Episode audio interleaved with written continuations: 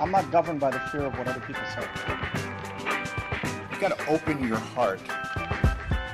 Well, number one, he's one of the elite offensive players in the game.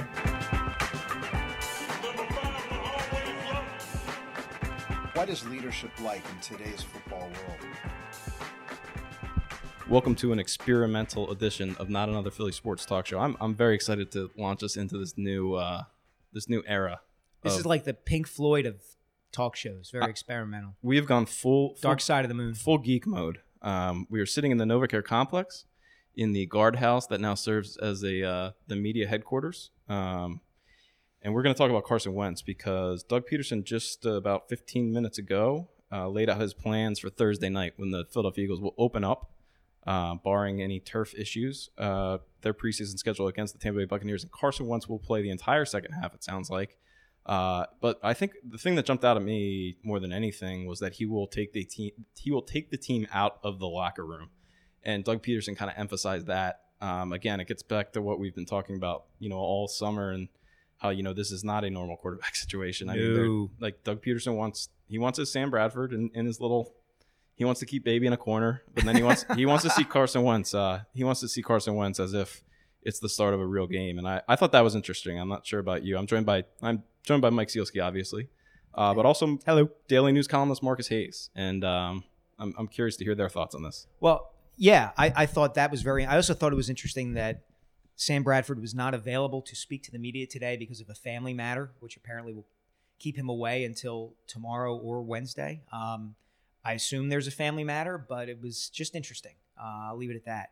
Um, and I think you're right. I think, you know, from a curiosity standpoint, it's always really fascinating and really exciting to see a prospective superstar make his debut. I'm really curious to see, and I, I asked Doug Pederson and Chase Daniel about this today. I'm curious to see how Wentz reacts from just a physical and mental standpoint in terms of dealing with live action. Because if you've been out here and watched him, there are times where he looks every bit the second overall pick in the draft with the throws he can make and the way he can move.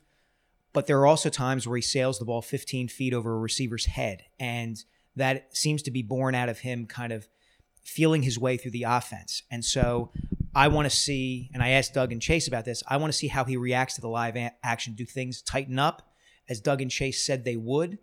Or do the mistakes that he has been making in practice get worse when a defensive end and a linebacker are in his face? Yeah, it was it was another one of the interesting portions to me of Doug Pederson's press conference today. Jimmy Kempski of PhillyVoice.com, formerly of your Philly.com, uh, asked Doug Pederson about some of Wentz's throws, and and you know he he asked Doug Pederson essentially sees what all of us have seen. You know, we all have eyes, uh, and we see the same things. And what we've seen is Carson Wentz when he does throw errant footballs, it is usually. Uh, you know, you saw McNabb would, would ground them. Mhm. Carson Wentz does the opposite. He, Yes. he sails them, and I personally think it's mostly his feet. Um, I think his feet move a little quick on him, um, which which happens, and frankly, is not a minor thing. Um, but it's a thing that every young quarterback goes through. The only question is, but it's also the thing that sinks most quarterbacks. You know, I mean, all of these guys, Christian Ponder, Jake Locker, they look good in practice. You know, when they when they can, you know, their mechanics look good. But it's when you're doing. I, I compared it to, uh, you know, uh, rubbing your belly and patting your head, Mhm. you know, while doing math problems. That's essentially what it's like playing quarterback in the NFL. And that to me um, is the interesting thing, a- and what we're going to see out of Carson Wentz once he faces a live blitz. I mean, because there's just only so much you can see in practice. Correct, Marcus? Absolutely, Dave. I, you know, I've been here for 20 years, and this is. Uh, I'm very seldom excited to see a new guy come to town and what he can do. Iverson, obviously, you wanted to see what his career was going to be like. Donovan McNabb, we talked about, you know, when he got his first playing time in preseason 1999, it was it was a kind of a watershed moment for the franchise, and I think we're going to see the same thing with Carson Wentz when he does bring the team out of the locker room in the second half and he does throw that first pass. It's you know, there's a lot of anticipation and, and a lot of good anticipation. You know, we're in a we're in a time right now in Philadelphia sports where not a lot of good is happening, and Thursday night in Philadelphia will be maybe a, a change of tone, at least for uh, at least for one night.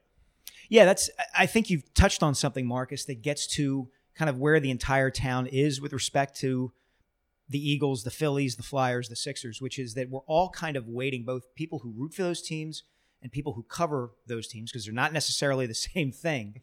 Um, we're all kind of waiting for all these prospective guys who are supposed to be really good, like Wentz, like Ben Simmons, like some of the prospects the Flyers have, like guys like Jake Thompson and J.P. Crawford and Nick Williams I think I read. I think I read this in a column. You might at some have. point this week. Um, and it, but it's an interesting time because Philly is such a right now mode when it comes to sports all the time. We're always, you know, why aren't they winning now? And why can't they win now? And why don't they go for it now?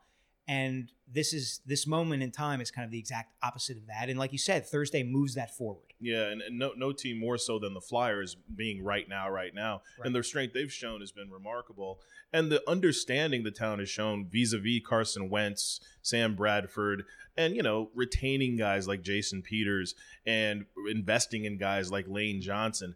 It, it's an interesting uh, sort of sort of experiment to to live through because I haven't I've been here for 20 years and I haven't seen this be accepted wholesale across the board the way it is. And you know, five years from now, it, it had better it had better move. But again, the first big step is uh, is is Thursday night because being the quarterback in Philadelphia is the best and worst job in this whole region. So, all right. So you were the Daily News' Eagles beat writer when they drafted McNabb, when McNabb was a rookie, second, I think third, or f- Mm. even fourth year. Right.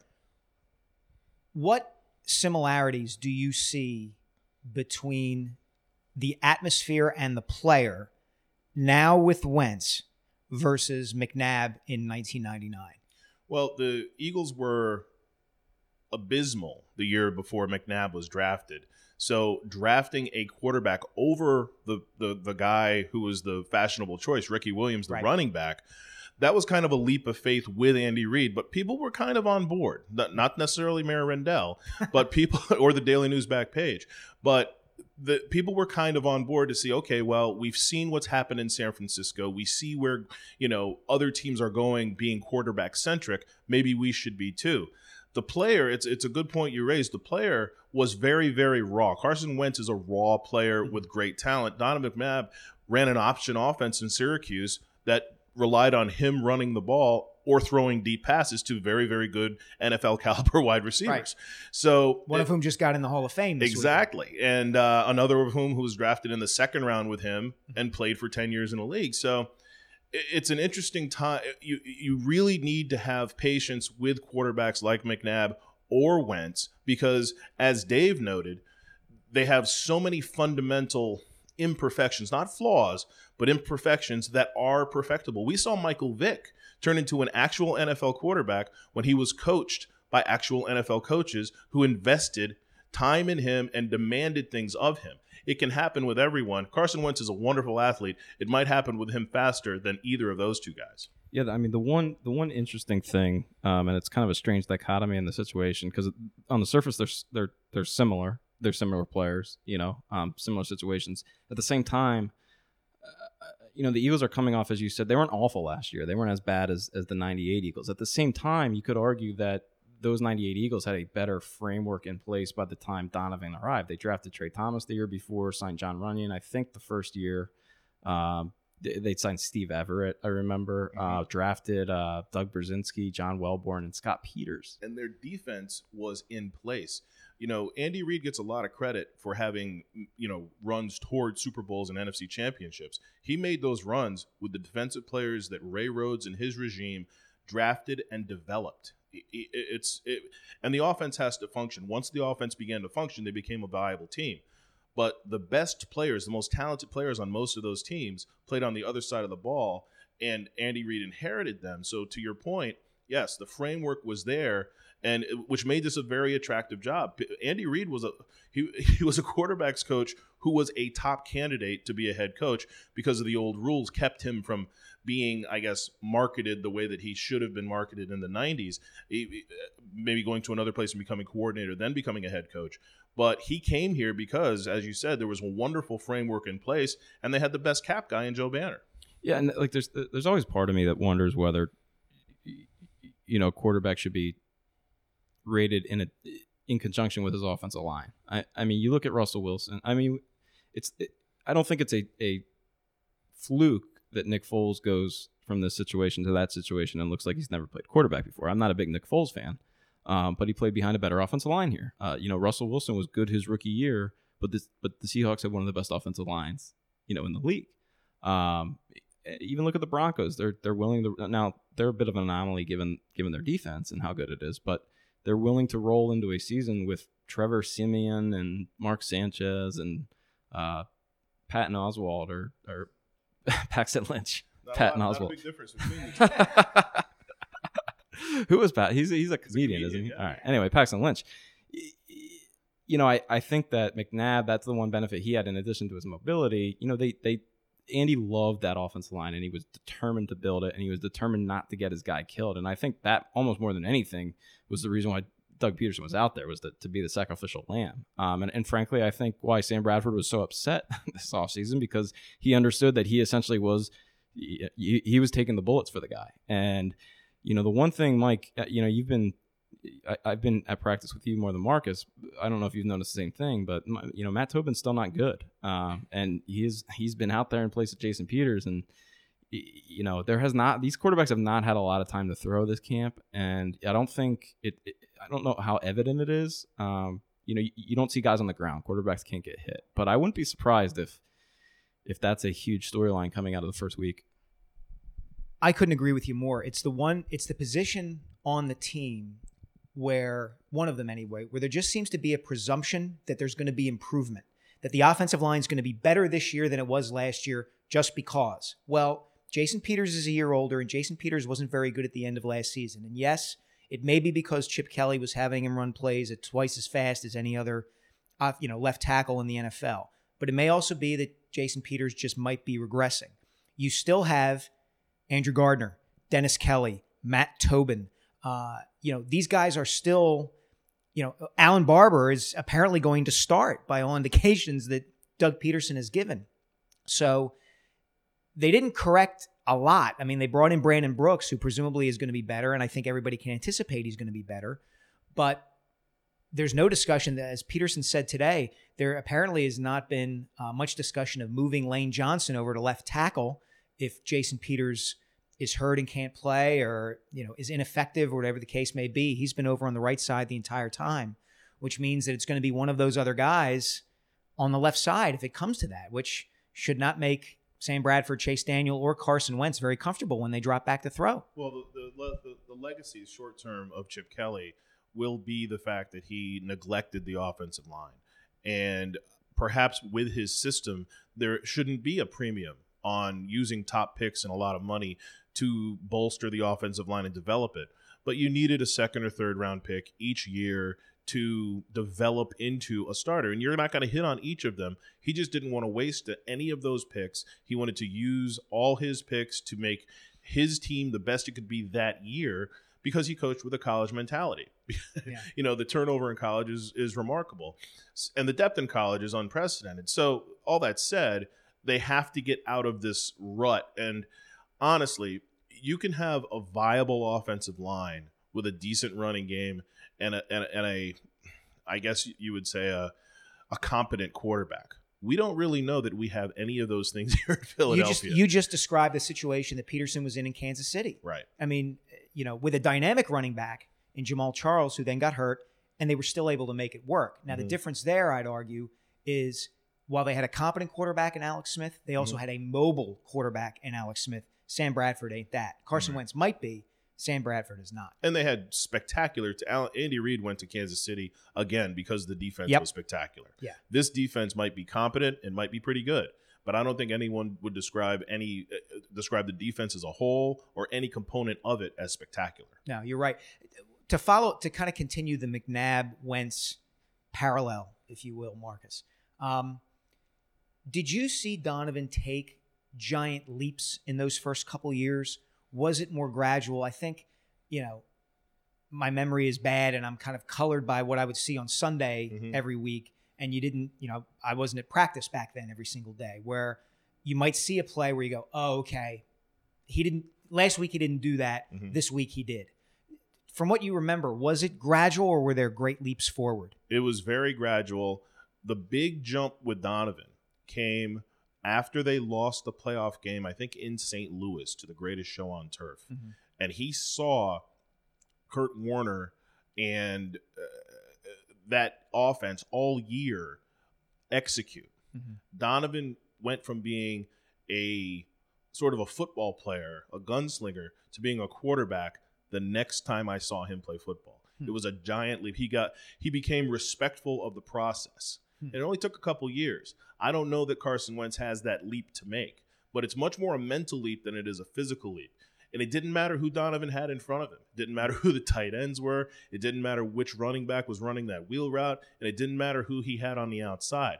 Donovan McNabb became a playmaker when he understood that the process was more important than the player. It's interesting because I think you know Wentz has the ability, has the chance. I shouldn't say the ability, the chance to own the town. I mean, that was always the thing with Donovan was because that team never won a Super Bowl with him. There was this opportunity for total and complete national superstardom. I mean, he was chunky soup ads. He was Michael Jordan comparisons on this ascendance. And then he never got to the summit. He never won that. They never won that Super Bowl. Not even necessarily because of him. I mean, it just never happened. And that to me is the interesting thing with Wentz. I mean, it's the dynamic that that we don't talk about very much because we get so immersed in the day to day of, you know, can he get the ball to Nelson Agholor on the outside, and you know, can Nelson Agholor catch it, and those sorts of things. Um, but we forget the power that a franchise quarterback can have.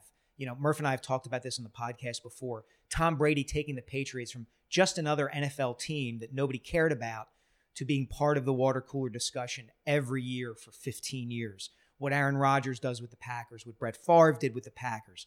Um, and Wentz is the guy who, if it all works out, is going to get the Eagles back to that point. And it's it's interesting to me from that standpoint to think back about because I think we forget how, how much power Donovan McNabb had and could have had, um, both from the city standpoint and, and from the country as a whole.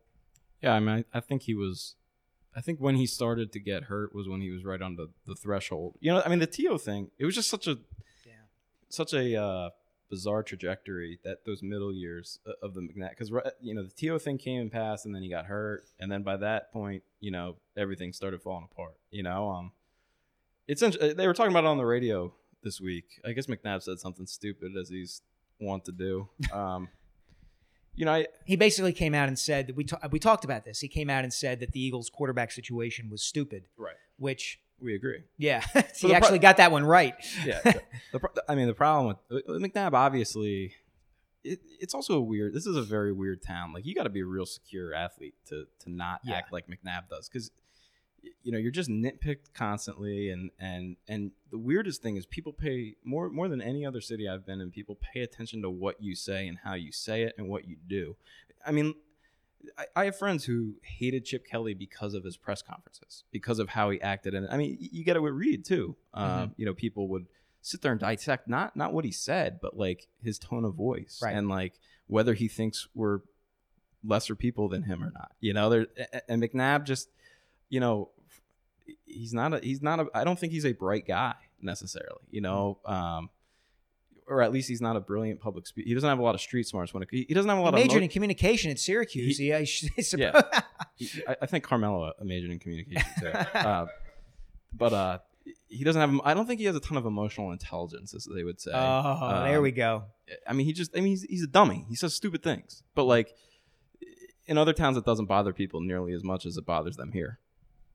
Well, it's interesting you say. If you think about the the people in Philadelphia, the athletes in Philadelphia over the last twenty years who've had a chance to own the town and and have failed, mm-hmm. they were Allen Iverson, who has a, a huge following and a great appreciation, but a lot of critics as well. You go, you leave Philadelphia, Allen. People can't understand why Allen Iverson doesn't rule the town. Same thing with Mc- McNabb, who had a, I think it it was 2010, might have had his best statistical year. You know, so he had a resurrection that is kind of obscured. Eric Lindros was always a, a sort of a source of controversy. I- I- it's almost as if Phil- Mike Richards and Jeff Carter, even, a- a- and these are guys who were you know pretty clean, you know, until until they leave anyway, and played hurt and played hard. But yeah, it's an interesting town in that unless the people who are listening to you feel like you are with them. Yes. Chip Kelly was never more popular than he than when he said, "We're Philadelphia and we fight." Yeah. And that was totally contrived and totally totally acting. Yeah. He has no affinity for Philadelphia and and Philadelphians, but he was smart enough in that moment to know that that was a, a time when the iron was hot and he should strike. That's something you need to figure out as an athlete or a coach in Philadelphia. It'll be interesting to see if Carson Wentz can figure that out. And you know, last year, the last month of the season, Sam Bradford had figured that out. Yeah. Sam Bradford was eloquent and becoming liked, and people wanted him to stay around despite his sort of spotty track record. It's just remarkable that the people who didn't want him to stay around were his employers Yeah. who, who hired his replacement. It is. It's pretty amazing. after hiring him. yes. But we've already talked Yeah. about that way too much. Um, we've also talked probably about as much as, as we can talk right now. It's a Monday, um, two days off coming up for the Eagles, and then uh, Thursday night. Thursday night it starts. I'm excited. I, I love football. Um, it's something to watch. Uh, I find You weren't you weren't sucked in by the Olympics on Sunday night. you know what? I, I think I said this last week. Just the the corruption, seriously, completely takes away my ability to enjoy enjoy the things. Like it's Although just like NBC is trying its its best to make sure you forget they? about that. Yeah, well, I know. Well, that's the whole thing. It's like Yeah. we're supposed to just sit here and pretend that like, you know, this is benefiting the whole of Brazilian society when it's like the elites. The elites have essentially imported a market for themselves to make money off of, and then we'll kick them all out and send the money overseas, and the favelas will remain as they are. Yeah. So But but go Gabby Douglas. um. Anyway, like we're gonna turn our attention to a a a, a wholesome sport like football. that's Uh, right. you know, who always has the interest of society in mind. Um, Particularly the its practitioners, its its employees, Ex- their yeah. health, their Yeah. long term welfare. just, just good old American Norman Rockwellian fun. You got it. um, we will be back with you on Friday. Um, I think. I think. Yes. Is that the plan? That is the plan. We're gonna we're gonna break down the uh, maybe Marcus will join us again. Um, we're gonna break down the uh, everything we see. I'm excited because this is the most anticipated debut in Philadelphia um, since McNabb and until Ben Simmons. Right. I'll go with it. All right. See you next week or on Friday.